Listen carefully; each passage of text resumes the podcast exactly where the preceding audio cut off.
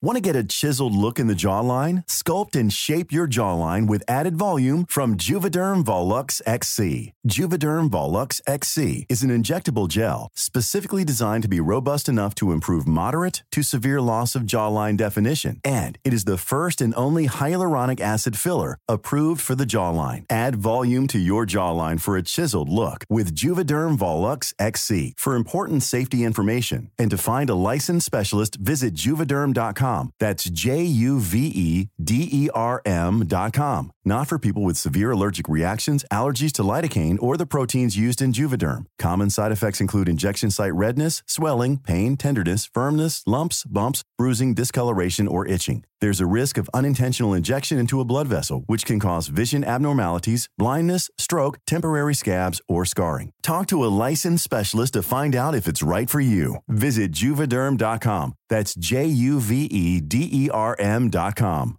Hey, Dave. Yeah, Randy. Since we founded Bombas, we've always said our socks, underwear, and t shirts are super soft. Any new ideas? Maybe sublimely soft. Or disgustingly cozy. Wait, what? I got it. Bombas. Absurdly comfortable essentials for yourself and for those facing homelessness. Because one purchased equals one donated. Wow, did we just write an ad?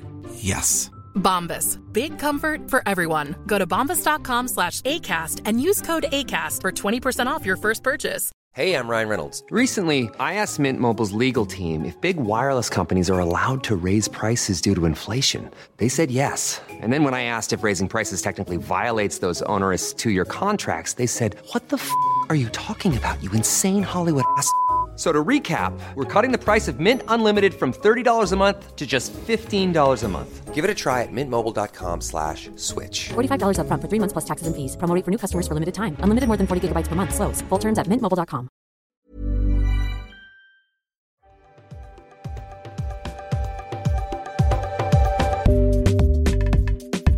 Welcome to the It's Become a Whole Thing podcast with me, your host, Emily Rose, where we take a subversive look at all the celebrity gossip you want and some you never knew you needed. We'll take a deep dive into the hidden meanings of what's really going on in the world of pop culture, because here we contain multitudes and read between the lines. Join me.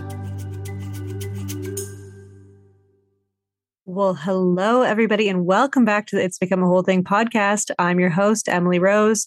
And when you're listening to this, I will be uh, in beautiful British Columbia, which, for, for those of you uh, not familiar with the Canadian landscape, it's on the West Coast. Its signature in the sort of like government literature, Oliver Signs is the most beautiful place on earth. Um, before I had lived there, I thought that was kind of smug and like reaching a bit, but then I spent uh, enough time there that I was like, okay, I I think it's actually true. So yeah, I'm going to be uh, gallivanting around, going to a wedding, doing work things, going on a hiking trip, which I am sorely unqualified unqualified to do, completely unqualified. Um, I am going with a friend who told me about three months ago to get into shape for this. Um, he's in very good shape and doesn't mess around and doesn't sugarcoat things. Uh, I, I did nothing with that. So I will keep you posted. But in the midst of me gallivanting around, I'll still be putting out podcasts, putting out Patreon episodes, you know, just just just doing my thing, keeping a steady stream of content coming from us here at Whole Thing Industries. And of course, by us, I always mean me and my overheating laptop. Uh, so, have I got a treat for you guys today? I have Reb Masel from TikTok. She is an attorney. She is incredible, so fucking funny. Um, she's one of the first accounts that I ended up following on TikTok. And I'm not alone. I think she has, as of now, about 1.1 million followers. And I love how if you take a snapshot of her content, like if you just saw one video, you could be seeing like the series that she's known for, which she reads funny court transcripts um, with upside down sunglasses, or you could see a snapshot of her using her experience as a lawyer to advocate for marginalized populations and give us handy advice for tangible things we can do in our lives to help uh, and hilariously roasting bigots, um, which, you know, we love that. We love all of that. Like, all of our multitudes are allowed to exist side by side, which is like it's in the intro of this podcast, but it's like it's there as a mission statement and also as a reminder to myself. But people like Reb just they help me remember that this is very much allowed and also like to just give less fucks like seeing her content regularly chatting with her um yeah just great overall reminder to take my collection of remaining fucks that i have and see if i can just you know toss them out of the window until there are simply none left. I think i'm well on my way. Um so yeah it was such a good conversation. We got into debunking all kinds of myths about the law all kinds of popular misconceptions people had about famous cases. Um, the McDonald's case that we all grew up with about the woman suing McDonald's for hot coffee. We we get into how um, mismarketed that was, to say the least. I'll, I'll, let the episode speak for itself. We do that. We cover the O.J. Simpson trial. Um, it just left me revitalized. Uh, it was such a good conversation. I mean, like all I need in life are strong, intelligent women around me that make me laugh. Like that is my vital life force. I mean, also the gays and theys, um, also a little treat every few hours, and a constant supply of external validation. You know, simple. That that's all I need. That's all I need. I'm just I'm just a simple gal. Um, so talking to Reb reminded me of something that I've I've had on my mind for a while about just my content and my, I don't know, I guess you could call it contributions to society. Basically, I think most of you know, or a lot of you know, maybe some of you know, um, I moved across country not long ago. I did the whole restart my life caregiver thing.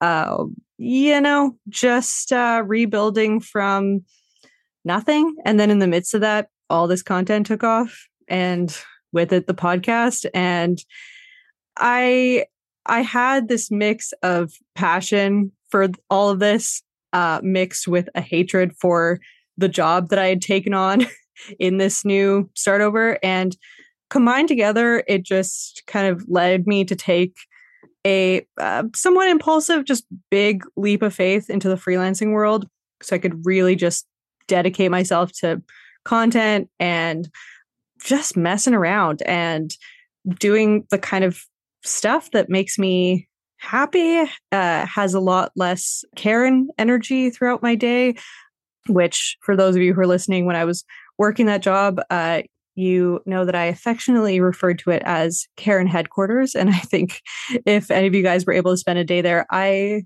think you would probably agree.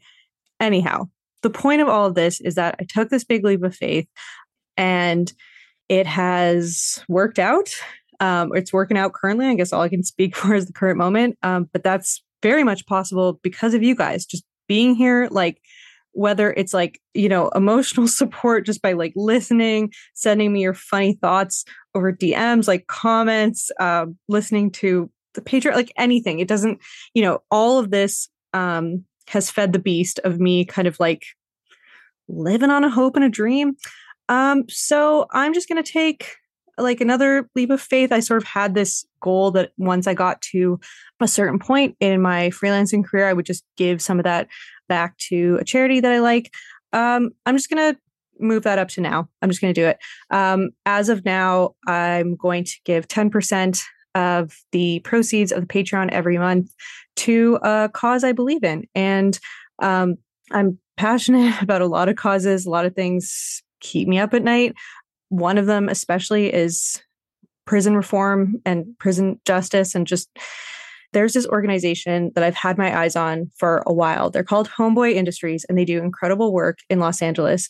Um, in my view, they do everything that is right in the world. They just they they just help tip the scales. Um, they have 10,000 people that go through their programs every year and they help give people a second chance. They do everything from anger management classes, parenting classes, career help, help people with trauma, addiction.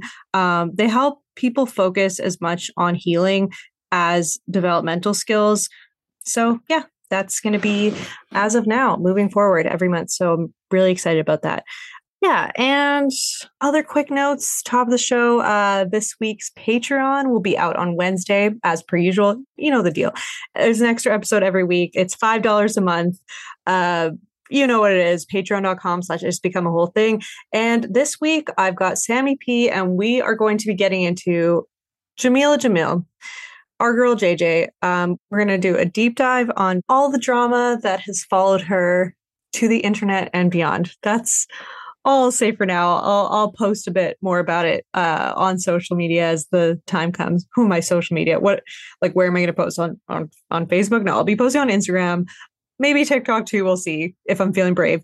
Uh, but yeah, that's about it. Other than that, if you're new here or you haven't taken a moment, if you like what you hear, I would so very much love if you could subscribe, download the episode, hit me with a little five star review you know the drill. I ask you for it every week, and every week um, I see us trucking along. I see the ratings going up, and it just I don't know. It it warms my cold dead heart. Um, so thank you. And uh, all right, enough of my rambling. Without further ado, let's get into today's episode. Okay, and we're back with Reb from TikTok, um, attorney at law, just overall badass. Reb, how's it going? It's going great. Thank you for having me. I so appreciate it. Um, I'm not a badass, but I am an imposter. I try to be one. How to pretend to be one.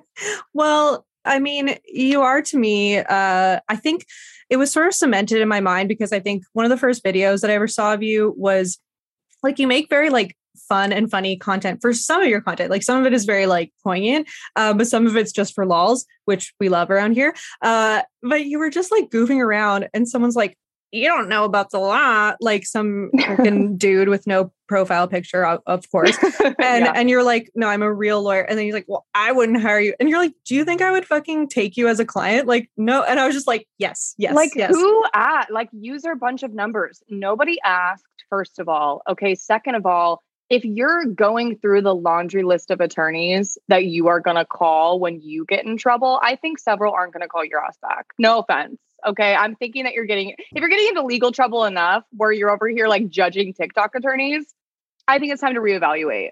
Yeah. like, yeah. I don't think it has anything to do with my eyeliner. I think it has to do with your life choices but to each their own. Yeah, you're gonna get the guy with a tattered, oversized suit who's like not really gonna have a shit together. Like that's gonna be your lawyer when you need him, which you will. Which is fine, but don't start coming on my pro- block me. Block me if you're pissed. Block yeah. me if you're mad. yeah, yeah. No, I um exactly. I mean, oh my god, I need like whatever the internet equivalent of that is like a bumper sticker. Like if you're mad, eh, move along, swiftly move along or block me. Like I'm good. I don't need to have like a relationship. Keep it moving. Keep it moving. And then also, and I've said this on my account, play stupid games, win stupid prizes, right? And if you're not going to just shut your mouth and you're not going to keep it moving, keep scrolling, keep it patrolling, then you run the risk of playing a dumb game and getting a dumb prize. For example, a woman leaving a comment, uh, one of like 10 comments on my videos, thinking that I wouldn't see like thinking that I'm like a corporate account or some shit. Like I don't I don't look at my comment. Like I look at my comments, like I don't respond to every single one, but I look at them and I see them and I and I laugh at them. And she's responding so many times in a row. So her name kept coming up in my notifications. And I was just on TikTok at the time. And I was like, what, what is this woman doing? And she was like a very old woman, older woman, which is kind of surprising because usually my demographic for people who bully me is like, you know, I'm like a middle-aged Trump supporters. Like usually the guys who like really come at me, like the incels from like Reddit. Um, and so I was a little perturbed. I was a little surprised. I was like, okay, girly, like what like I thought it was women's sport women, like what's going on? And she's posting comment after comment after comment for no reason on all of my videos like basically making comments about how do you think she twirls her hair like that in court? Do you think she talks like this in court? Just like trying so badly to get like a likable comment, right? That people would like and, and giggle at, but it wasn't funny. Like I was like, I mean, you can bully me. I'm the most violently self-aware person in the world. Bully me all you want. But uh yeah, it didn't land. Um, and so I responded to one of the comments with a video, ended up getting like a million and something views. She emailed, oh my God, she I've never talked about this. She spammed me with so many DMs and emails. She called my law firm that I worked at which like it's the equivalent of you like posting a fun photo on Instagram on your personal account, which is what my TikTok is, and it doesn't mention like my firm or anything. And then someone like calling your like Salesforce job over it. Like they'd be like, what do you want us to do? And my firm quite literally goes, What do you want us to do? like what what does it have to they they called me freaking out. They're like, what does it have to do with us? I was like, literally nothing. She lost her shit. And I'm like, girly, play stupid games, win stupid prizes. You commented and you got bodied on the internet. I wasn't even that mean. I just said that she was in Florida. also, just the fact of like calling up a law firm, like they're there to like smell out bullshit, like sort through it. They're not going to be like, oh my God, yes, of course, ma'am. Like, we're listening. Yes, like every comment is important to us. It's like, this isn't freaking like the greeters at Walmart that have to like smile and wait. It's like these, this is a law firm. And also, I'm like, I'm like, Queen, I would play that video, like the video response I made on the big screen in front of an entire firm meeting, like an all attorney meeting. I'd be like, okay, you guys, to start us off, like little giggle for the day. Because I have been more mean to commenters, especially people who comment like racist, misogynistic, heinous comments. I think mm-hmm. it is very deserved. Again, stupid game, stupid prizes that they get dragged through the mud. I did not drag this woman through the mud. I simply responded and and she said, you know, oh, do you think she trolls her her hair in court and talk like that? You know, whatever. And I said, and what what about it? What if I do? Right? Yeah, like if. I do, I'm getting paid on a billable hour. And like I do that, I get paid on a billable hour. You do that, and you're still living in Florida. And she was like, "This is cyberbullying," and I was like, "Where's the lie? like, where's the lie?" This reminds me, a, a couple weeks ago on the podcast, I had um, Sophie Ross on, who's like, she's just like all over the internet on Twitter. She's very like, she in her bio, it's like snarky writer. Um, but she got into this like unintentional feud with Christine Quinn from Selling Sunset, like, didn't tag her anything. Like, she must have been searching for her name. And so Christine Quinn responded and like tagged all of her employers and she was like, whoa, whoa, whoa. And then she said, like, HR at work was like, oh my God, that's so funny. I was just watching Selling Sunset. Like, they thought it was hilarious. And it's like, yeah, what did you think was going to happen? Like, that's my thing is I'm like, you think that this is like a big, like other other shoe just dropped. They don't know about my TikTok account. You're joking. Like the very first day that I started at the firm that I worked at, uh, I got a call from one of my bosses that I had not met yet, like literally didn't even know if I was working in his department. And he just said, I'm the biggest fan. Like, like I love your stuff. oh my God. Oh my God. Okay. Even just like beyond calling the firm, like, I don't know why emailing feels so aggressive. Like when someone takes it from TikTok to email, if I had, okay, like this woman's response reminds me, I totally forgot about this actually because I got it so late at night. I did this series on Bama Rush and one of the hashtags I used was hashtag Greek life, um, which I learned is what they call it. All of it was new to me. I, I am I am a, a former Greek lifer, and I can say that hashtag Greek life has been used. Pi Phi, PPL. shout pi out Phi's, the pi beta Phi's, shout out pi beta Phi's for life actually no i probably i can't say that i didn't go but like i got an angry email from a man in greece an email, like not a comment, not a DM. Like you can, my DMs are open on Instagram. I always say that. An email being like, excuse me, I'm Greek. I am in Greece, and we are very proud of our Greek culture. And I would like to know why you think it is appropriate to use the hashtag Greek life. I feel like he has a lot of work cut out for him if that is where he's drawing the line because Oh my God, there are a lot more people. Give me the email to every sorority fraternity chapter. Every every Instagram post with a beer bong, natty lights, I know. a themed party. I know. My guy, you're gonna put in hours of work trying to copy and paste the same email. I'm pulling for him. I hope it works out. I know. I know.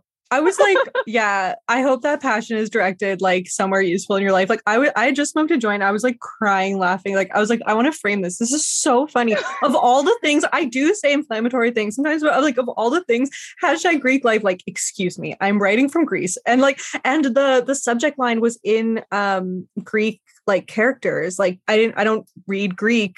I don't speak Greek. How dare you? um, I know, I know. appropriating the hashtag Greek life. Um, anyway, so uh, people are um delusional, but, are but delusional. that that level of delusion, I think, is a level that I would like to get to one day. That commitment and that right like descent into like out of touchness with the Yeah. world. I feel like I would like to be that, but like the aloof way. You know what I mean? Like yes. the, the video of the chick who she's like, what is Essex? You know, like on Love Island, they were explaining to her like what was the difference between a country and a continent, and she genuinely had no idea. Like genuinely was like, well, what is what is like the UK? Like, well, what is you know this that they they genuinely like she didn't know the difference between any large geographical like arbitrary line landmark was, and never seen anybody look so calm and peaceful. Like she looked like she hadn't had a bother in the world. And I'm like, I I would like to know the same amount of information that she knows in her head. That would be great because I can't sleep at night, uh, and I know the difference between a country and a continent. So that's probably the problem. I need to stop. I know, I know, I I know. It's people like that that I'm like, wow, you're just literally, you're just like out there living your life, and you're just like taking in vibes, and like that is truly uh, like um I love the term like NPC. Like I'm not a a video game player, but just the thought of like a non-playable character, I'm like, I'm going to work now, and now I'm going home. I'm like. I am so jealous of you people. I'm fascinated. Like, I want to like study you in a lab and also just like teach me your ways. and, and they have the same tagline right to, that they give to everybody like when you like click on them they'll like say the same you know dumb catchphrase yeah. like oh yeah come to the market now and then you'll like lead them to like whatever and i would like to have like a single one way uncomplicated purpose and to just flip a u-turn and go back and do it again and just but be very content about it right nothing too crazy nothing too complicated Yeah, and just and just have like tchotchkes that are like live, laugh, love, uh, like unironically, and just like watch The Bachelor unironically. Yeah, I do think it would be a more peaceful life. Like, wear chevron print and like Yes. statement necklaces and Yes. just the most gaudy shit ever, like costume jewelry all the time, and serve like unintentionally serve. Just just not even like picking up vibes, just no vibe, just your own rancid vibe that somehow works. oh my god, I know, and yeah, it's not in the cards for me in this lifetime. Um, you know, better luck No. for me next time. In order for me, I mean, I need to be basically medicated and sedated to get through just like you know the day to day, um, and Yeah. also have a long form podcast to get Yeah. all of my thoughts out on top of just you know blabbering onto whoever will, will listen in my orbit. Yeah. So yeah, that's that's where I'm at. I, I am a prisoner to my own care and empathy, and it's a nightmare. I hate caring. I hate knowing. I hate absorbing information and wanting to word vomit it to everybody else, always, ever. Um, but I do it.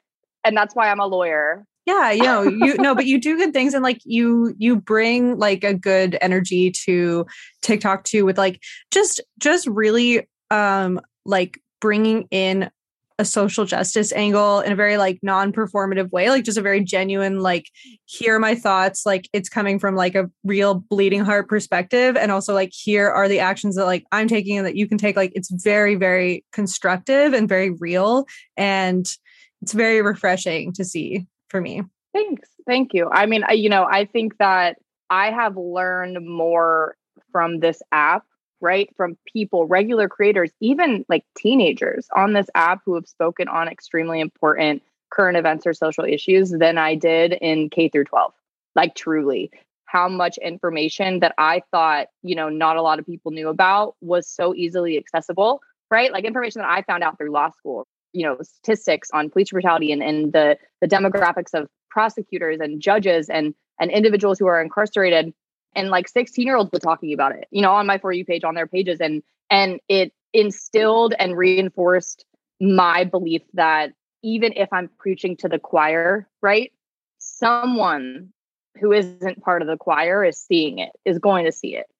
Uh, and i and i just hope that you know what what i do or what i speak on is is making it to the right people who need to hear it Yeah, it, I mean, it's like it's so cliche, but it's like so true for me that, and like I'm sure you too, from what you're saying, that like if I if I help one person, like not that I'm like this savior with my content, but like I do talk about like mental health here and there throughout my content, a lot more on the podcast. But like if there's just like one person that can feel a little more sane, feel more comfortable seeking out like therapy meds, like whatever they need, if there's one person that's been helped by that, or even just like comforted, like I know for me in my times of being kind of like more um on my own hard times or whatever, like my podcasts like keep me company and they're like my friends in my head. So like yeah, I think that is enough and it makes dealing with any like troll, idiot, whatever people worth it.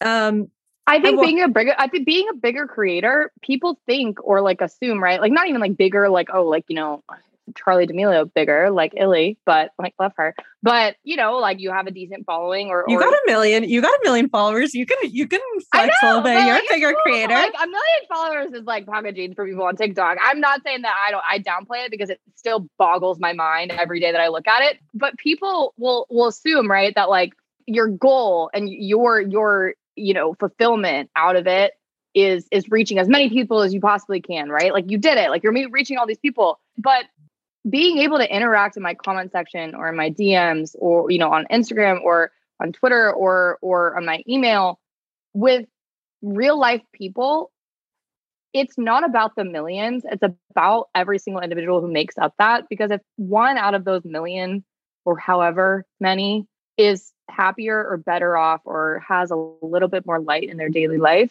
because of your content i can genuinely say like i if tiktok poof disappeared tomorrow, I would be fulfilled and I'd be happy because I did that. At least I did that, right? Like I, I it wasn't just about me; it was about them. Same. I, f- I think about that all the time. And, and also because like, you know, th- uh, these things are fickle and like, you know, platforms go in and out of popularity and whatever. Right. And I'm like, I'm like, I'm here, I'm doing this now. Like, I, I don't know what I'm going to be doing down the line. I don't really like care to think about it because it's just, it's all hypotheticals. But like, yeah, I do feel like, um, yeah, the people I interact with like make me laugh so much. Like it's just a very good situation. Um, I want to get into our content for the day. I want to get into our lineup, but first, I have a confession to make. So, when I was first going off our our uh, going to off me script, or to your audience or to everybody. no, this is to you. Well, I guess and oh, whoever's listening. No, it's it's nothing terrible. Um, I say that for the Patreon. Just kidding.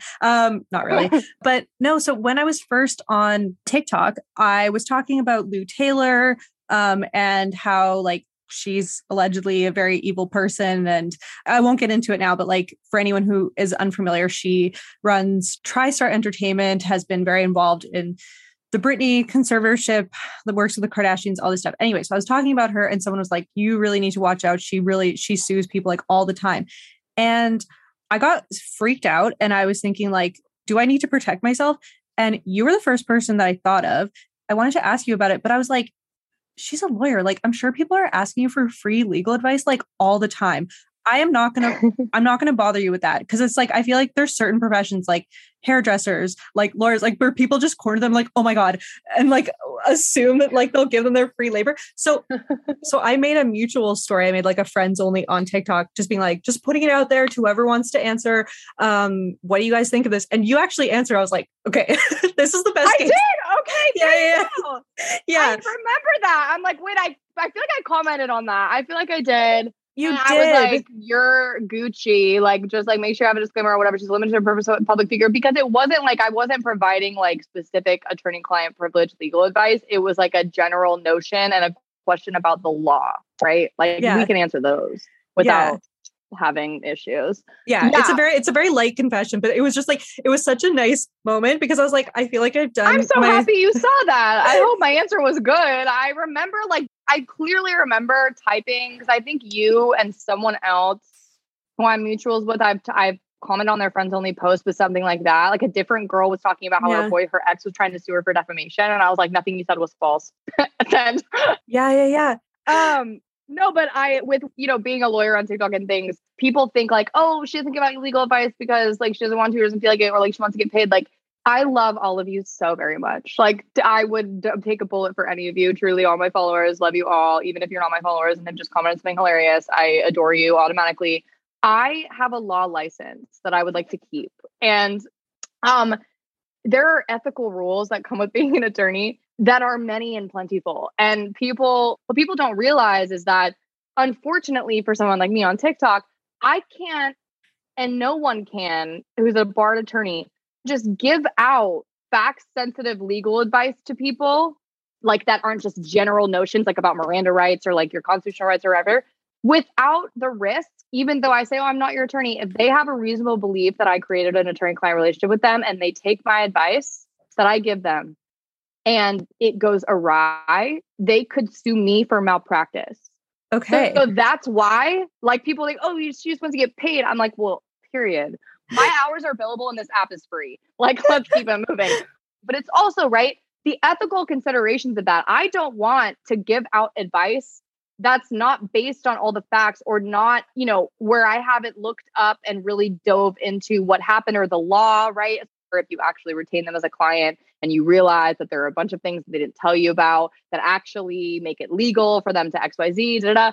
So yeah. You know, it, it's so interesting because it, it's a different scenario, but you're reminding me of the guest I had last week. So her name's Molly McPherson and she runs a PR crisis control firm, like works mostly with like That's awesome.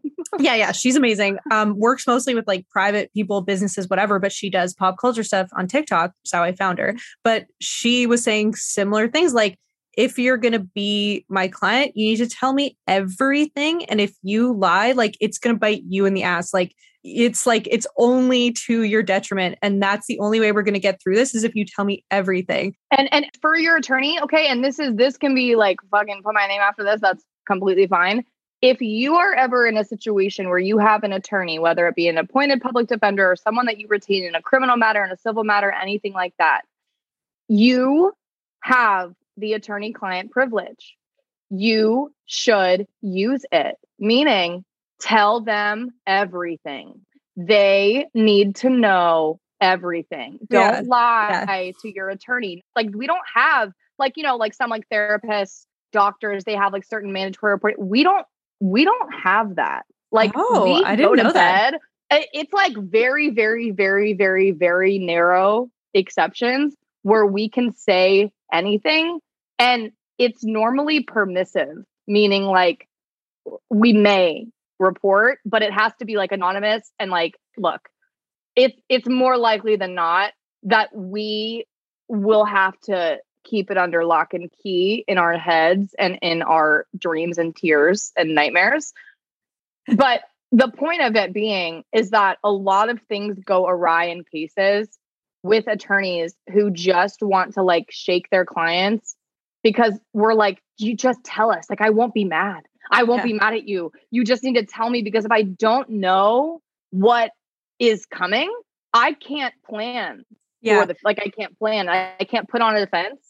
I'm not going to judge you. I'm not going to judge you. You know who is right. the literal judge? The literal yeah. judge. The judge, your- the jury, like the execution. exactly. And I think too, like being an attorney, no matter what background you come from, you learn, I think good attorneys learn very quickly.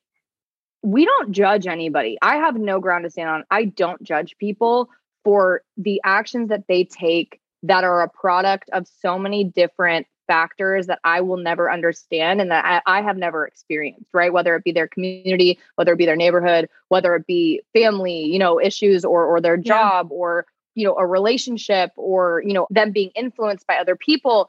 Yes, right? people can take actions that we see as reprehensible and horrible and like there are narrow exceptions to that where i'm like yeah like hurting children right like things that i'll probably judge a bit right a yeah. bit a lot but there are so many things that yes might lead to someone having a rap sheet or having a background but it it doesn't mean suddenly that your character is shot it doesn't mean that just because you made a mistake in your life that you should be thrown out everything about your life should be irrevoc- irrevocably changed and that you know I, i'm on a higher pedestal than you because i don't have a rap sheet or a background it shouldn't be like that and as attorneys because you know we have to work around a lot of issues with our clients where you know like yes they did something wrong and they made that choice but it doesn't mean that the book should be thrown at them for it because who are we right? To te- to tell anybody how to live their life or to tell anybody what we would have done. We don't know. We don't yeah. know what we would have done in that situation. So yeah, and that's like why I feel so passionate about prison justice and like prison reform. It, like I think about this stuff, and that's and like the reason why I don't talk about this stuff on TikTok is because like this is the type of stuff that truly like brings me to tears and like it's not like I'm out here every day breaking the law, but in my youth of not that long ago, every festival season, I was out doing party favors that are not not of the law, not, Right. not not in God's light. You know, so like but because of like the way that I look and, you know, privilege, all that stuff like Mhm. I am fine. And Yeah. because there are still there are still people of color who are still serving prison time for things uh, for for you know drug offenses or even yes. some you know regular offenses that today are thrown up on billboards and you know sold at farmers markets it's fucking absurd a it's fucking insane I, I was yeah so aware of that actually um this is like I'm sure I'm sure listeners have like heard me talk about this before, but this is just like most of the people I talk to are American. So this sounds so Canadian contrast, but I used to be um one of the managers of a government run weed store. It's like they're government owned in most of the provinces. And so it was like BC government, like like all the benefits like of of being a government employee you had to take an oath like all these things to sell weed. And like we had one employee actually who got upset with us because we were joking in the train and we're like government drug dealers. But we were like well we are. Like what what Yeah. are what are you then? Yeah what are we? We work for the province of british columbia and we are dealing drugs. Um but anyhow so all that to say yeah i'm not judging either and on the contrary i'm just kind of like i like i won the lotto of like just being born into this like privileged position in life. Um and the least i can do is like try to tip the scales back a little bit but i'm still like trying to figure out how to do that. Um but anyhow i want to get into uh, do you want to say these case studies? Like yeah so when you reach out to me to do the podcast you mentioned that people who are invited on are kind of able to drive the topics that are talked about whether it's something that they're really passionate about um, and i'm passionate about a few very niche legal myths whether it be about cases famous cases that we know about. The first one that i'm Yeah. going to talk about is the mcdonald's hot coffee case okay? My girl stella okay justice for stella in the 90s we've all heard about it oh this woman you know spilled hot coffee on herself and sued mcdonald's and got millions like she was just she's just the frivolous law the poster child for the frivolous lawsuit and let me tell you what Stella, get behind me because I'm a, I'm gonna talk about exactly why she should have sued. She absolutely should have won, and she did win. And I'm and we and we're all gonna you're all gonna feel bad about it because I grew up thinking I knew about this case, right? Like I, in the early 2000s, it happened in the 90s, but I remember being a kid and thinking like, oh yeah, because America has this reputation for being litigious, right? Like frivolous Yeah. lawsuit. We sue for everything. We we slip and fall, quote unquote, and then we sue for everything. And and I'm gonna put some justice on her name real quick.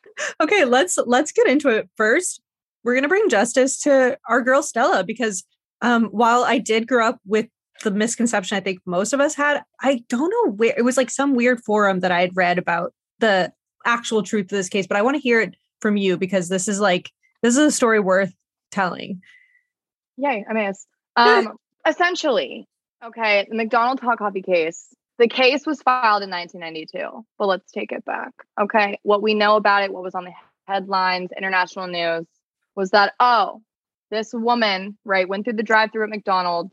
She ordered a hot coffee. She received a hot coffee. She spilled it on herself and sued because she got some Bernie burns. Okay, because what are you going to do? Spill hot coffee? She sued and got millions. Okay, was awarded millions by this jury, and and she was just dragged, right? Like in a very tongue-in-cheek way in on international news. Basically, like I said, she became the poster child for quote unquote frivolous lawsuits. she was a oh, you laughing know, um, stock She was a laughing stock. Like literally, like I, it was on NBC. It, it was everywhere. It was on the Today Show. Them talking about how this woman, right, is just looking for, like, wanted to get her bag. Right, she saw a hot coffee opportunity and said, "Let me tip this over real quick." But oh my good God, y'all are gonna feel bad. And I also want to fight anyone who said that. In 1992, Stella Liebeck, okay, was a 79 year old woman. All right all she wanted to do was get some goddamn coffee. Okay, get a cup of Joe in the morning. So her grandson, her cute little grandson, drove her to go through the McDonald's drive-through as millions of people do every morning to get a coffee. She sitting in the passenger seat, she wanted to put some cream and sugar in her coffee. But they were unfortunately driving in a, a 1989 Ford Probe, which did not have cup holders. I think she should have sued Ford. Anyways, so her grandson parked the car so that she could do that. So she put her coffee between her legs, right? Like balance it between her knees and went to take the lid off. And ultimately it spilled, right? There was some fumbling. Everyone's done it. It spilled. She was wearing cotton sweatpants, which absorbed the coffee and therefore held the 180 degree liquid against her entire groin area, thighs, and buttocks for 90 seconds at least. To give you an idea of how bonkers that is, the American Burn Association says that 180 degree liquid in about two to seven seconds, you have third degree burns. Two to seven. Wow. And she was sitting there for 90. Wow. It was dangerously hot, obviously. She had third degree burns over 16% of her entire body, including her inner inner thighs and genitals. The skin was burned, trigger warning. The skin was burned away to the layers of muscle and fatty tissue. She had to be hospitalized for eight days and she required skin grafts, other treatment during this period. Stella lost 20 pounds during the time she was in the hospital, reducing her to weighing only 83 pounds total. Okay, this poor elderly woman. She suffered permanent disfigurement and was partially disabled for two years. Let's fast forward.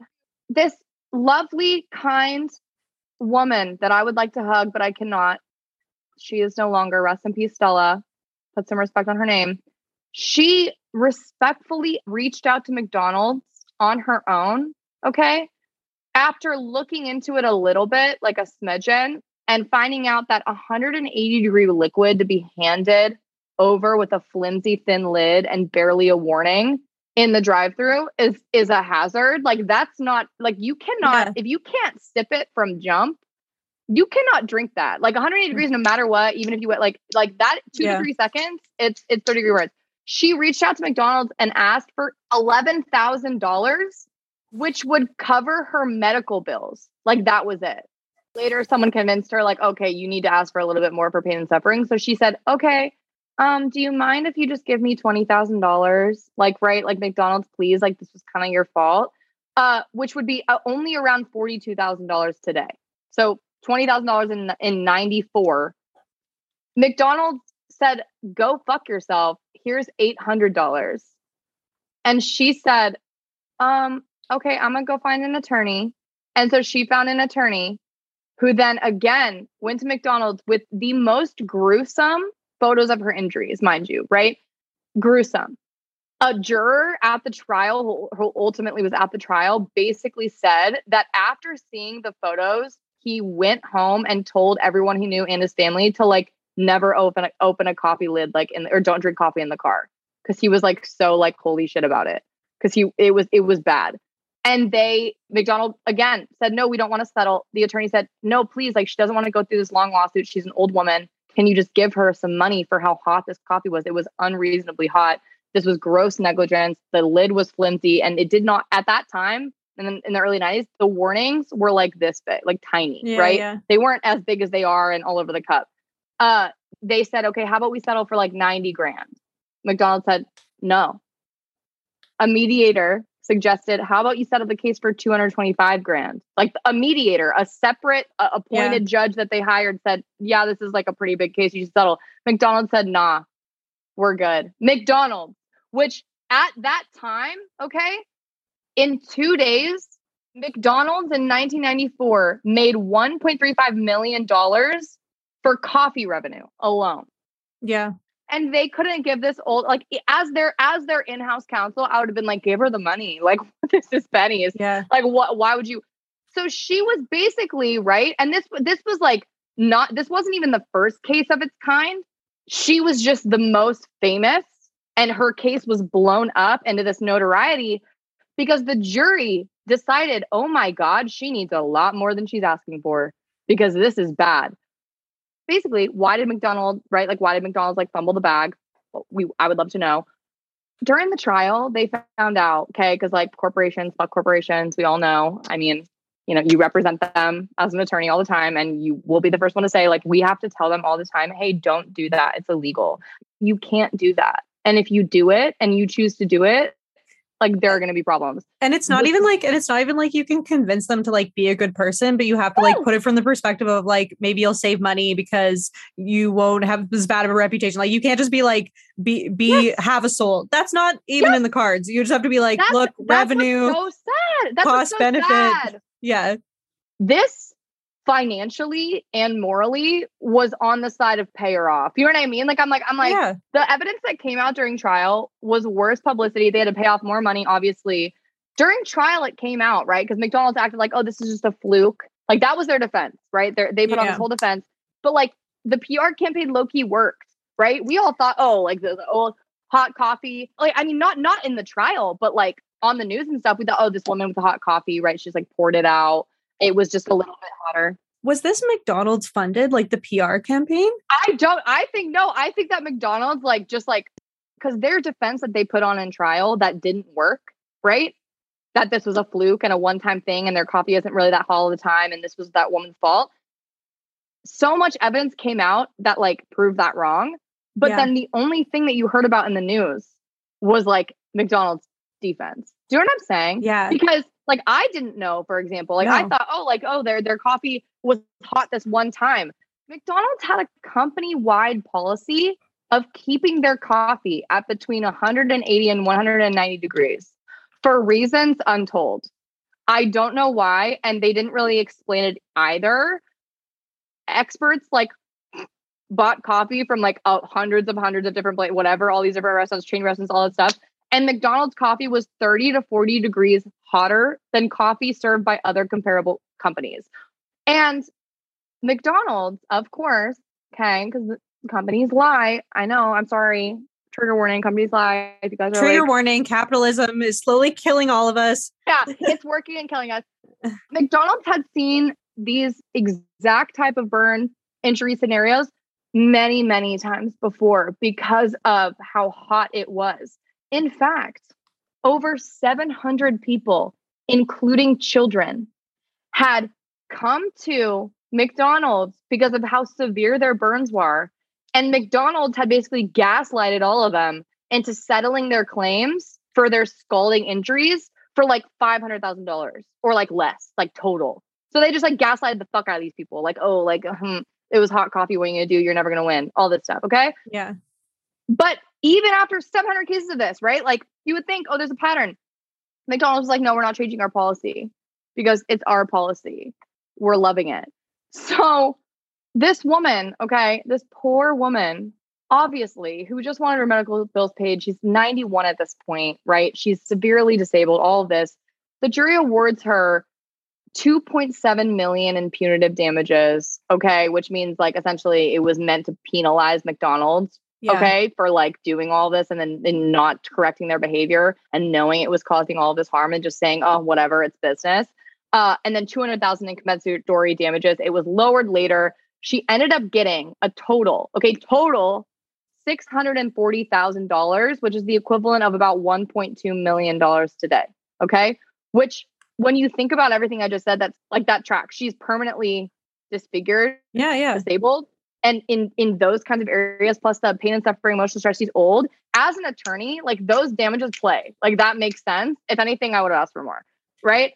Yeah. and she news coverage immediately. Well okay this is my tin hat theory. Okay you've done your sound research. This is not research based How but I, like, I could just imagine a scenario where they're kind of like covertly putting money into the PR that starts with like local news stations or whatever just yes. to discourage more people from suing like so that this laughing stock idiot woman like look at her ridiculous can you believe she's suing mcdonald's for coffee it's like i would not be surprised if that was like from them and if it was then i'm sure then they probably put more money into that than like helping our girl Stella. Rest in peace. Right. And this, look, this is my opinion, not legal facts. Okay. It, it that tracks. Yeah. Yeah. So this is so random, but like one of my favorite podcasters, Heather McMahan, she's like comedian podcaster, she's amazing.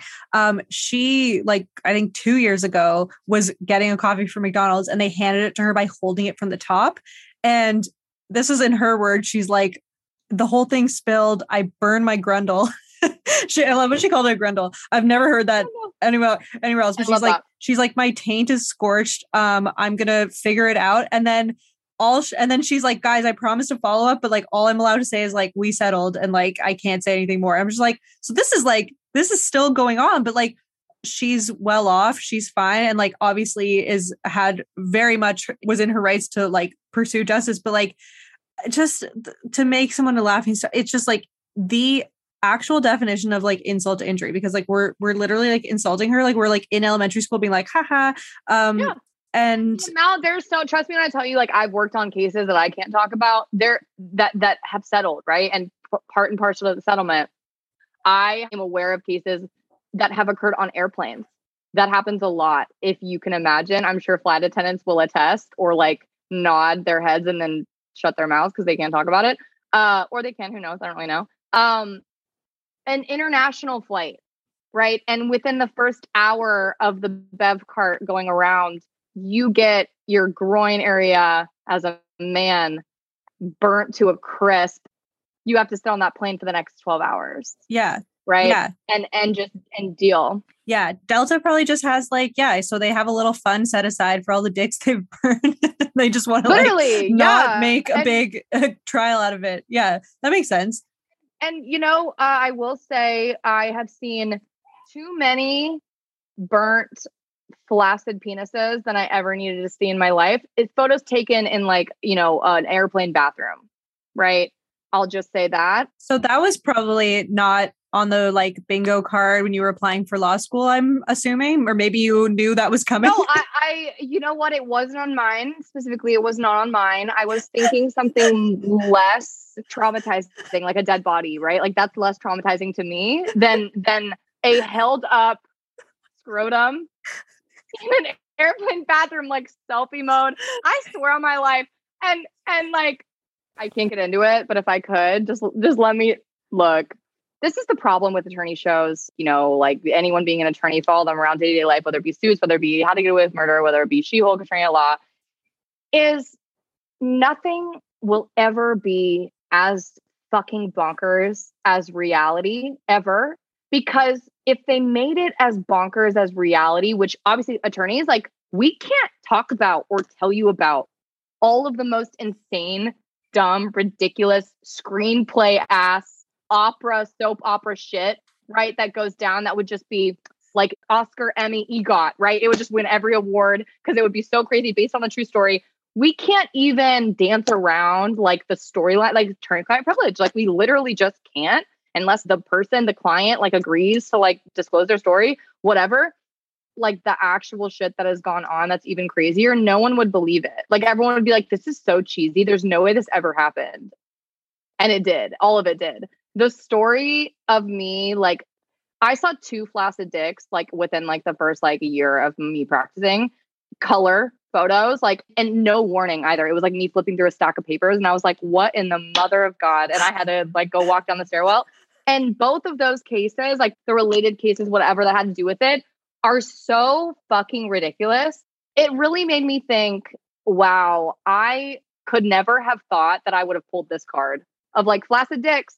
That is going to be your niche. Groin injuries, baby. And I'm like, why? Me, me four years ago would have been like, what? Wait, really? That's what you're doing? Like, really? And I'm like, yeah, yeah, we are. It's okay. I mean, you're doing a good job. I'm like, but I don't want to do a good job. I don't want to be good at that. What the fuck are you doing? Yeah. I don't want to be the justice for dicks girl. and and literally I was the justice for dicks girl. I was like, more money. well, not all heroes wear capes, you know, and this is what I do it. I let's just say that in my mind, I'm doing it for Stella okay, our girl Stella Beck, because she passed away in 2004 at age 91. And her daughter made me want to cry. According to her daughter, quote, the burns and court proceedings and news outlets had taken their toll. And then the years following the settlement of like 1 point whatever, 1.2 million, Liebeck had, quote, no quality of life. She said the settlement had paid for a live in nurse. Ugh.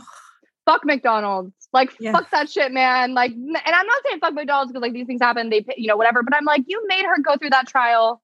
Like, well, you couldn't have just thrown her the money. That's why settlements exist. Like, why did she have to do that? No, they've done they did that. They've subjected us to what a decade of Justin Timberlake, like having to hear his voice. You know, didn't he write the theme song? Like, I'm loving it. Was it was that him? Yeah. Just- yeah, yeah, yeah, yeah. More Justin Timberlake than we uh than we would have gotten, and that's just yeah. I mean, that's part of the list. That's enough for me. Um, okay. So, if you, you know, so all I ask is that you guys just say a little prayer for my girl Stella up there, and and and I hope she knows somewhere up in the sky or wherever she is or whatever she believes in that we're trying to do right by her. Yeah. And she was a victim, and she got her bag in the worst way. yeah, But we know Yeah. her story. We know the real story, Stella. yeah. Love you. Uh, I am with you. I'm yeah. I feel like empowered to go. I don't know, like run out into the streets and tell people the story. Although I guess well now it's being put out to you know whoever's listening. Um. Okay, so I want to move on to our next little like fact and maybe some of you listening that's what you're here for the pop culture stuff although i think kind of like debunking common myths just show us like how much of like all these pop culture things are just stories and a lot of the stories are like things that are planted um but i want to talk about something that's very adjacent to um the family that i cannot stop talking about for better or for worse um the oj trial and by the family of course i mean the kardashians I'll just say part of why I'm so fascinated by them is because their fame was built on sex, drugs, and murder. Like, basically, I mean, allegedly, and maybe not so much drugs, but sex and murder. Like, they got their fame from Robert Kardashian at the time, Kris Jenner's husband or ex, you know, involvement in the OJ trial. And then it was that paired with the daughter sex tape that launched them and now they're like america's first family and that the whole phenomenon is like to me they're a case study in marketing um, the law any any category of life uh, so I, I compare it to like uh, the whole story about how Twilight wouldn't exist if 9-11 didn't happen. It's like, no, it's a fact. Oh, I know I've seen- like, I've what they like what? Yeah, seen that. because, because like the lead singer of My Chemical Romance, like watched the towers go down and he was so inspired that he like started this band and wrote a bunch of these songs. And then Stephenie Meyer, the uh, the author of Twilight, like listened to that album that was inspired by 9/11 all the way through, which inspired her in the middle of the night to like think of Twilight. Like, and that's why Twilight exists. Because right, if you go back in the chain link, the original chain was like 9/11, which makes no sense down the line, but it does because everything links in a very weird way. And I think um, the Kardashians are just such a, a pinnacle example of that chain link celebrity yes life where you can point to so many things that have increased their fame and then blown them up even more, even more, even more. But when you go back to the OG links, it's literally a murder trial, a sex tape, and right, I guess with Kris Jenner, her being married to an Olympian, that played a part into it. And they're they're obviously split up now. and also Kris Jenner's best friend at the time getting brutally murdered and obviously her feeling incredibly sad about it but Right. then also like wiping her tears and being like I'm ready to write a book and do interviews like Right. that is the reality uh, well bizarre but like not if you i guess view that whole universe from my lens which is very sinister but so like it was this groundbreaking trial the oj trial it's still so talked about today there's been so many like movies shows everything so many think pieces i'm i'm interested in any sort of knowledge or like misconceptions just your perspective as a lawyer of, of this trial. Or like fun, fun. I guess. I mean, nothing is fun out of a murder trial, Yeah. but it's it's. I guess like a lesser known fact. We'll say interesting facts yeah Interesting, right? An interesting fact out of the O.J. Simpson trial, which isn't just the OG facts that you think of, which is like, oh, you know, if it doesn't fit, you must acquit.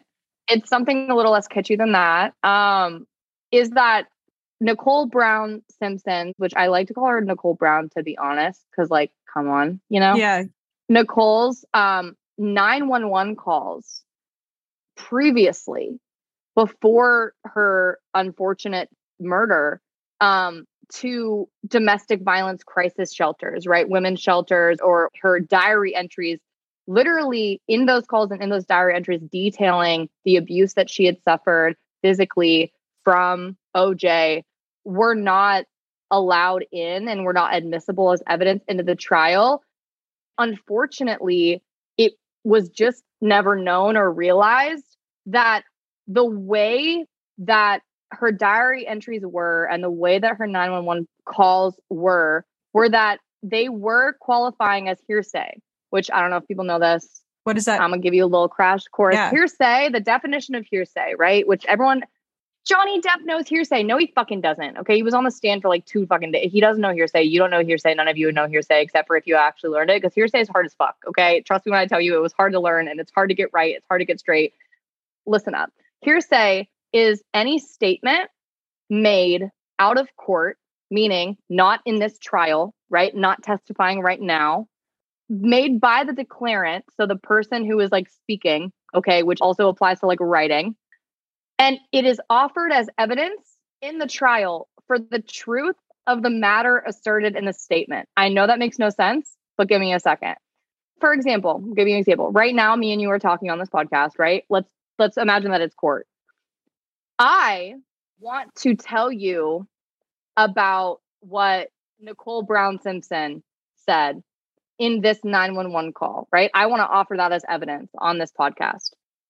She is the declarant, she's the person speaking. She made that statement out of court, meaning not in this podcast, not right now. I am offering, like, submitting to you that call to tell you that what she's saying is true. Like, I'm offering it as evidence. So, the difference between something offered for the truth of the matter asserted. Let's say in the call she said, OJ is beating me. I want to offer that evidence, that hearsay statement, for the truth of the matter asserted, which is that he's beating her. So, like, I want to offer it as proof that he beat her by her saying that.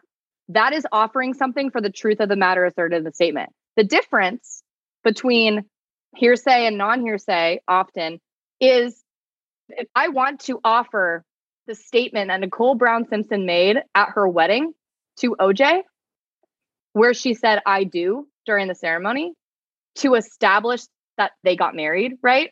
That is a statement made out of court, out of this podcast. I'm not offering it for the proof that she wanted to do this.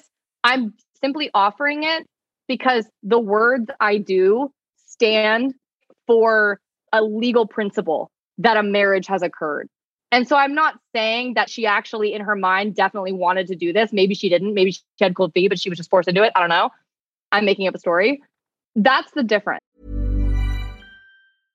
Want to get a chiseled look in the jawline? Sculpt and shape your jawline with added volume from Juvederm Volux XC. Juvederm Volux XC is an injectable gel specifically designed to be robust enough to improve moderate to severe loss of jawline definition. And it is the first and only hyaluronic acid filler approved for the jawline. Add volume to your jawline for a chiseled look with Juvederm Volux XC. For important safety information and to find a licensed specialist, visit juvederm.com. That's J U V E D E R M.com. Not for people with severe allergic reactions, allergies to lidocaine, or the proteins used in Juvederm. Common side effects include injection site redness, swelling, pain, tenderness, firmness, lumps, bumps, bruising, discoloration, or itching. There's a risk of unintentional injection into a blood vessel, which can cause vision abnormalities, blindness, stroke, temporary scabs, or scarring. Talk to a licensed specialist to find out if it's right for you. Visit juvederm.com. That's J U V E D E R M.com.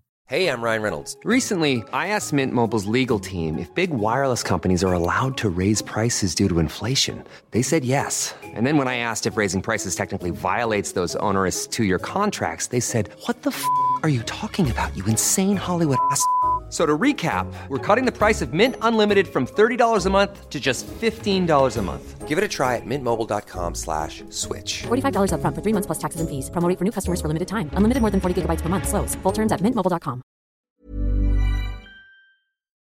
So, if I've understood this correctly, at the time, let's say you're trying to bring things forth to prove your point. So, tell me if I've got this or not. If you bring forth, like, let's say an object, like a physical object and you're like this is proof that this happened. I photographed this on the scene.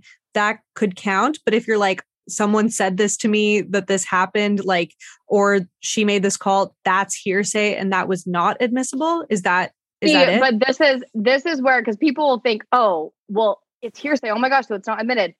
Hearsay is admitted into court all the time because under the federal rules there are 29 exceptions to hearsay and like eight or nine exclusions to hearsay, meaning that the way that a lawyer or a judge or a law student goes through the analysis is something can be by definition hearsay, but be let into court because you say, okay, this is hearsay for sure, right? For example, like if you want to say, oh, this person told me, like she said the bloody knife's on the ground, and you didn't say it, but someone told me that the bloody knife's on the ground, and I, and and you're like, oh, that's hearsay, right? That's hearsay okay, does it fall under one of the exceptions or the exclusions?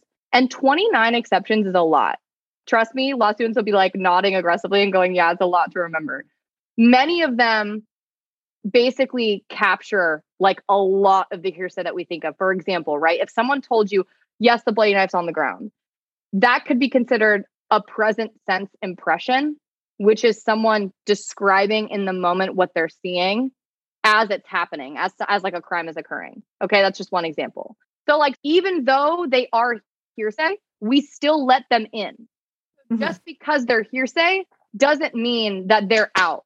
So it's the same thing as like saying like, "Oh, like that top is really fucking ugly by definition." But an exception to it being ugly is if it's camp. So, yes, it's ugly, but it's camp, so we let it in.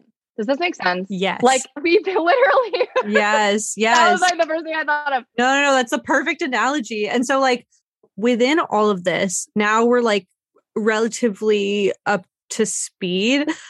I, I'm only saying that because I guess I'm going to find out what I've what I know or don't know. But what was the element of this of this trial and within this that changed that changed the game? Right. So the issue, right, with hearsay is the reason why we don't allow, you know, a lot of hearsay into court for criminal trials especially, okay, is because there's something called the confrontation clause in in the US Constitution. It basically means and says that you have a right as a criminal defendant in a criminal trial to confront your accusers, which seems like a very basic obvious principle, right? So like that's why, right? Trials, like witnesses show their faces, right? Like they have to testify, they have to get up on the stand. It's a whole thing because as the defendant, you have the right to be able to see who who is, you know, saying the things that they're saying against you and be able to cross-examine them. The right to cross-examine a witness. You have to have that ability in order for it to be a fair trial. It's all due process, okay? So the issue with hearsay in this case in this trial comes in where a declarant, meaning the person who was speaking the hearsay, in this case, Nicole, is unavailable to be cross examined. Um, her journal entries, her diaries, and these and now on calls where she's like specifically detailing exactly what he was doing to her, had done to her physically, abusively. Unfortunately, because she wasn't available to be cross examined about those statements, right? Those prior statements prior to her murder, it couldn't be admitted into evidence because it didn't fall under an exception that accounted for the confrontation clause and allowed for that in California. And so the California legislature, because of this trial, made a rule, new rule that I had to learn in 2020 for the California bar. So, and it literally, like in the actual, like I'm looking at it right now, when it explains kind of, you know, how the law operates and how it works, there's a section called background, and it literally says in the Nicole Brown Simpson case, the court refused to admit seven hearsay statements by the victim, one of which was a diary entry. However, the court did admit nine hearsay statements, which were corroborated by the observation of witnesses and which tended to prove the violent nature of the Simpson relationship, as well as identity, intent, and motive. Therefore, the fact that very credible evidence of a defendant's motive for murder cannot be admitted into evidence is a nail in the coffin for the credibility of the courts. Nicole Brown Simpson made statements in her diaries and to friends in order to tell the world who her possible future murderer might be. She probably did not know that an archaic legal rule would keep a jury from hearing this relevant evidence. Like, does that kind of give you chills? Like, I'm like, it really doesn't. It's just I am not a lawyer. Spoiler, shocker. Um, but I just I find these things like I don't want to say riveting because I'm not like trying to glorify it. Like I just I I kind of hate the like true crime industrial complex of like I feel like things have gone so far where like there's people that cover these things respectfully and then there's people that cover in a way of like coming up next like sponsored by and it's just like whoa, whoa, whoa like this these are real people like let's not forget that.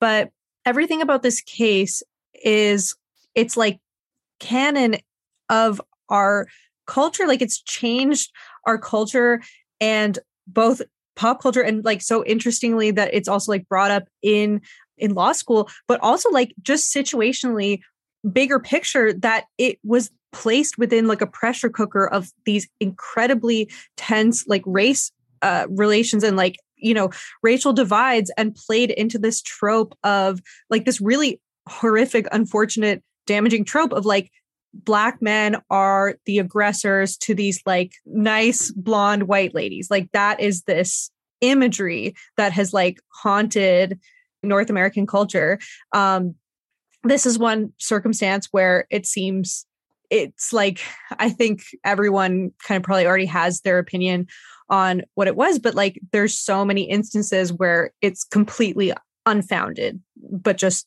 people just fall back on the trope. So it it was just like at the cross section of just pressure from so many sides. And well, I think I think these you know that trial is is one of so many that are very much affected by the celebrity of it or the shock and awe of it or you know it gets bogged down in the media by these details or this big picture or this big narrative right it's a big play it's a big production put on by the defense and this high profile expensive uh, defense team who are all different personalities and they all had a different they're, they're all playing a different character and then the prosecution and you know she Marcia got her haircut and every you know this that and the other thing and none of it fucking matters. Like none of that shit fucking matters. And the only people in the room, it feels like, who are actually cognizant of the lasting negative or, you know, sometimes positive effects of these trials are the people who are in the law, who are lawyers or the clerks or the judges who are seeing how the way these trials work and what evidence gets in and what doesn't, right, can spin the way more trials and more domestic violence victims yes. are treated in the courts and what yes. evidence they're allowed to put on and not put on and and you know yes we've heard a million times right like the victims are always the ones like who who are left behind because it's all shock and awe it's all theater and nobody ever cares about the victims and obviously you can say that about this trial 150% but in this specific case, in this specific scenario, I didn't know that this rule existed because of the Nicole Brown case. Wow. I didn't know that. And yeah, there are a lot of, right, like maybe like rules you can say, oh, that was used in this trial. But no, the California legislature itself, in the actual text of the bill, said, no, yeah, she was the reason why we passed this. That trial and her actually taking the time to detail and to tell a piece of paper and someone on the other end of a phone who her abuser was should not be ignored and should have been heard in a court of law. If if there's anything positive that can come out of a trial like that when so much is negative, I would like to and hope to and pray and think that she played a part in making our system a little bit better. And yeah. she didn't even know it, which you know she shouldn't have known it, but yeah it, it makes you like sad for humanity but it also gives you a little bit of hope that there's someone behind behind the door going i'll fix that like let's just fix this really quick Yeah. And it's like these big trials that like make everyone pause and be like, holy shit, like look at all these little details. And like for anyone who's been listening from the beginning, I feel bad for them because they've had to hear me bring up the Manson family murder trial. Like, I don't know how many times. I'm sorry, guys.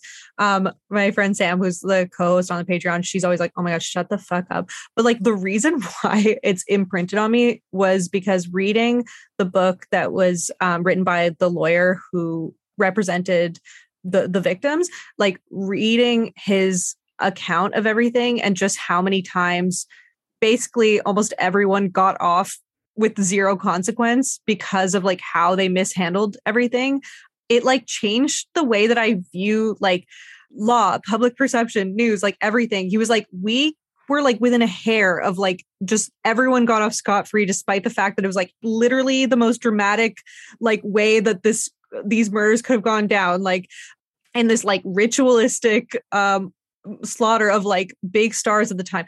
And that fascinated me and also what fascinated me about it was that it just it took this decade of like the peace and love like hippie movement and kind of like put a record scratch on it because people were like wait hippies are murderers? Like wait wait what? And it, it just like changed it like immediately the zeitgeist like just shifted like from this trial. And so that mm-hmm. stuff like captures my attention so much and it's it's so crazy when you you know living through historical events is not fun I don't know. I think every single person living at, at and millennials to listen to this podcast will say will say, yeah, no, it's not a fucking breeze. It's not a breezy breeze. Um, but actually, actually, I'm saying at millennials. Actually, everyone. We've all had to. We've all seen some shit. if there's a boomer or a zoomer or anybody on this podcast who's listening, like you've been through some shit too. Like we've all been through it. Uh, but it's so interesting in a very like horrifying way, but also it just intriguing way when you can pinpoint right through the chaos and madness that no one can really tie down during just, you know, a span of 10, 20, 30 years.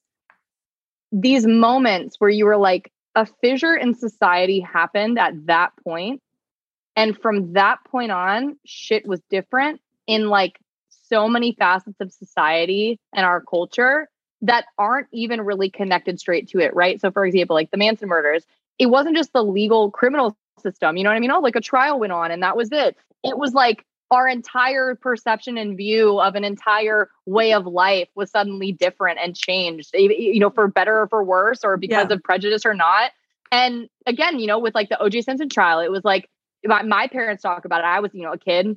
They talk about it of like, of like, oh, it was the time of like the dichotomy of like the OJ Simpson trial and then like the Rodney King, yes, you know, incident where like in you know the LA riots and like the dichotomy of like the insane LAPD police brutality that was being caught on fucking film for the first goddamn time. You know, it felt like yeah. And then, you know, a black individual, very, very famous, very revered black athlete being, uh, you know, put on trial. And yes, hindsight's 2020. I think, you know, a lot of people will say that there that today, if he would have, you know, been on trial again or things would have been different, a different evidence would have come put in, he might might have been convicted.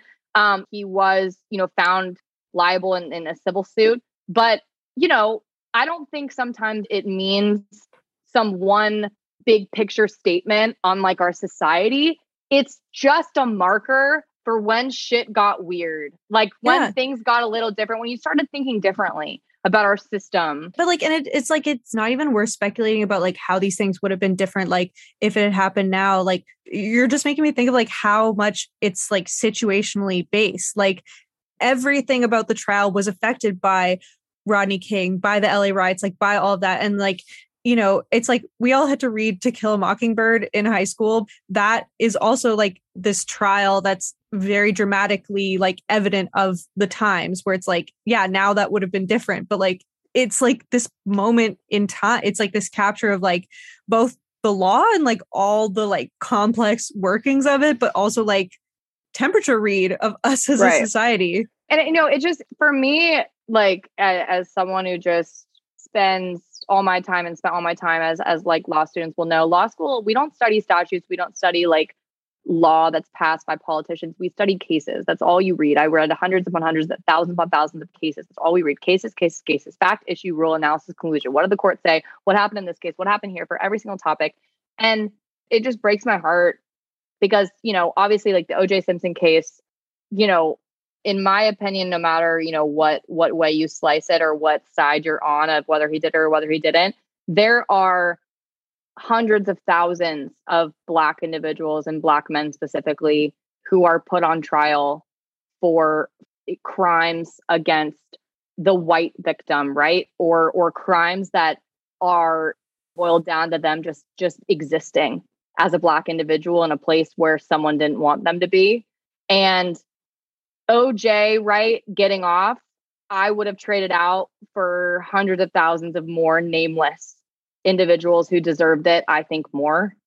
Yeah. Um, just because of, you know, the person that he's come to be, to be honest. Like, right, like, yeah, you don't you you don't have to be a perfect person to deserve to get off for something that you didn't do.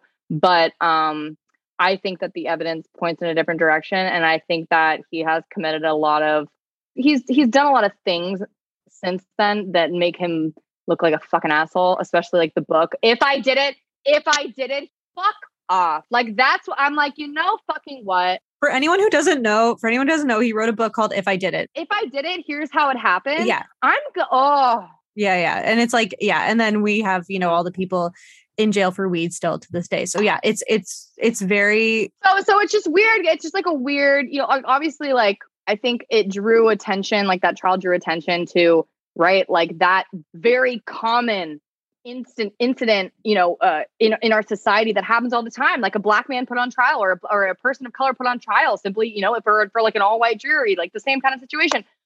But I think that you know the the celebrity of him and the celebrity of just the single individual wasn't the like calling card for reform that that it could have been and i wish it would have been yeah well i mean it's like every celebrity despite what they've done, like it's different. It just is different. Like I don't know the ins and outs of it, but I know that like when Paris Hilton only has to go to jail for 45 minutes because it's overcrowded, I'm like, hmm, were they just randomly going down alphabetically on a list and they got to H that day? Like, you know, it wasn't mm-hmm.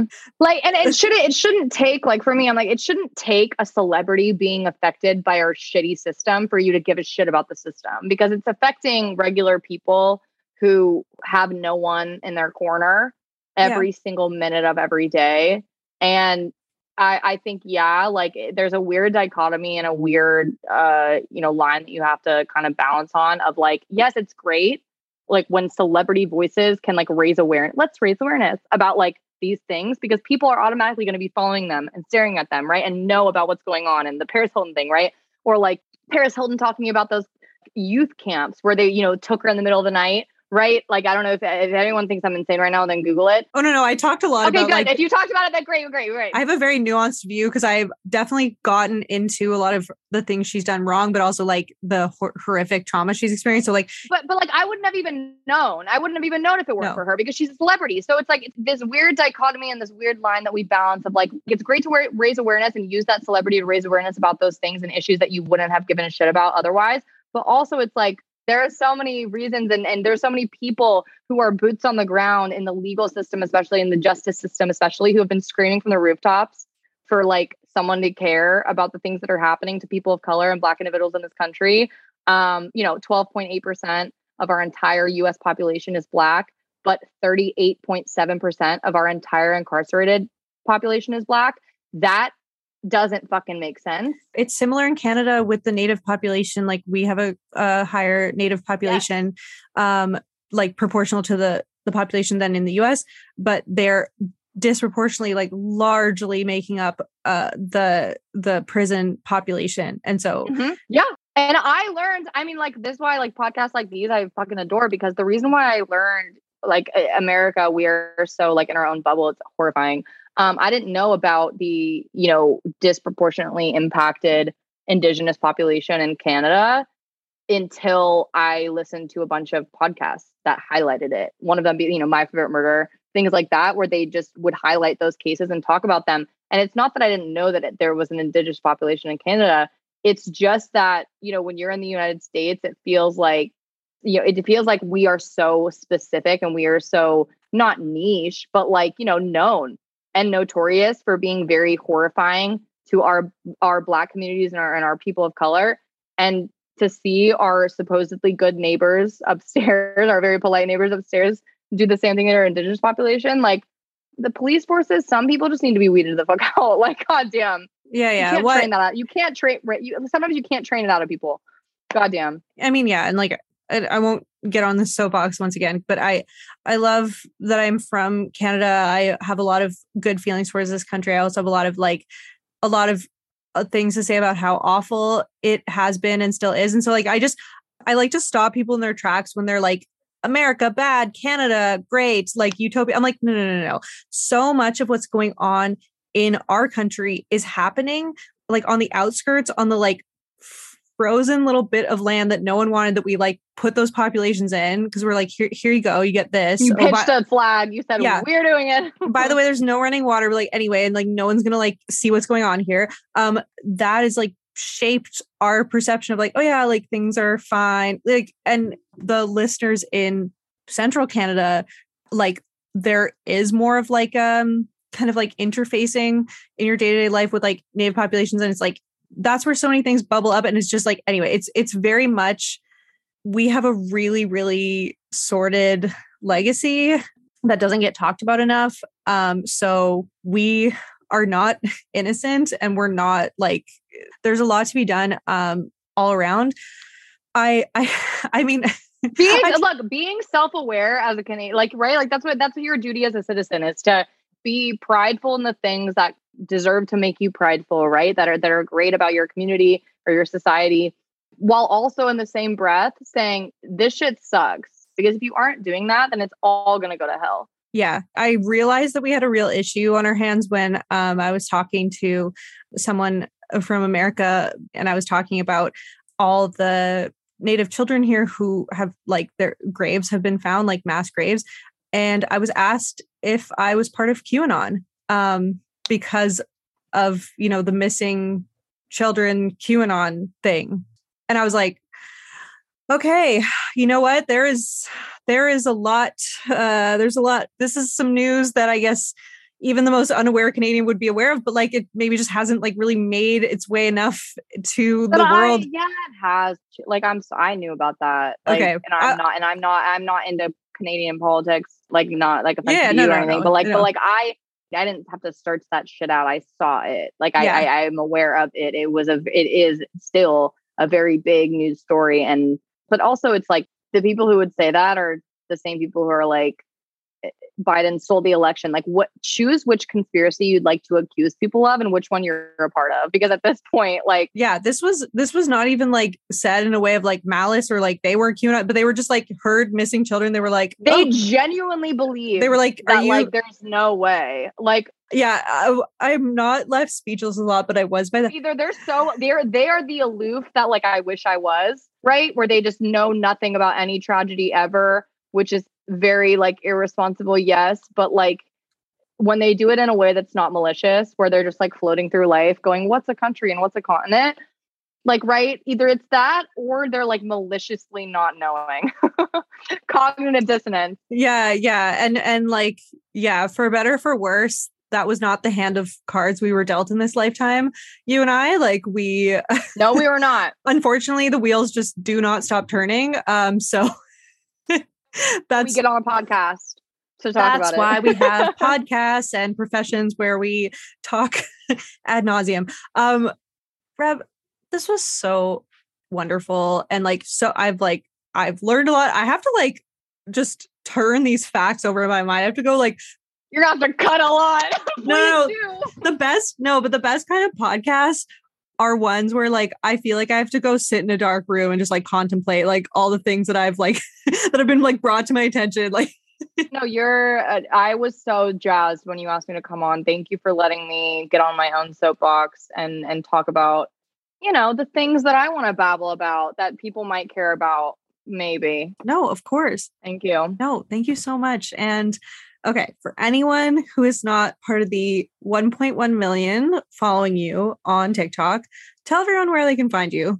Uh, go to at Reb Masel on TikTok, R E B M A S E L. Uh, the same at Reb Masel on Instagram, on Twitter. Uh, you can email me at rebmasel at gmail.com if you want to uh, you know, send me something nice or do a transcript submission or just say hello or, you know, yell at me for bullying you on the internet. Uh, please Yeah. don't. Yeah, don't call her law firm. Yeah, don't call my fucking law firm, please. That would be Liddy. Um, but other If you that, do, they will laugh at you, so don't even bother. yeah, we'll we'll have a good giggle. But yeah, um, but yeah, please reach out. I love you. I love anyone who reaches out and has any questions. If you want to know more about the things that I talked about as well, um, I will forward Emily some links. Okay, amazing. I'll I'll put all those in the show notes. Okay, thank you so much. Thank you so much. You're amazing. Love you. All right, guys, that's it for today. Don't forget to subscribe, leave me a review. Heck, leave a five star review while you're at it. Follow me on Instagram, it's become a whole thing, and TikTok. And I'll see you next week. Au revoir, mes amours. If you're looking for plump lips that last, you need to know about Juvederm lip fillers. With Juvederm Volbella XC and Juvederm Ultra XC, your lip look, whether it's subtle or bold, can last up to one full year with optimal treatment and no additional maintenance. Find a licensed specialist and see if it's right for you at juvederm.com today. That's J U V E D E R M.com. Add fullness to lips in adults over 21 with Juvederm Volbella XC or Juvederm Ultra XC. Do not use if you have severe allergies or a history of severe allergic reactions, or if you're allergic to lidocaine or the proteins used in Juvederm. Tell your doctor if you have a history of scarring or taking medicines that decrease the body's immune response or that can prolong bleeding. Common side effects include injection site redness, swelling, pain, tenderness, firmness, lumps, bumps, bruising, discoloration, or itching. As with all fillers, there's a rare risk of unintentional injection into a blood vessel, which can cause vision abnormalities, blindness, stroke, temporary scabs, or scarring. For full important safety information, visit juvederm.com.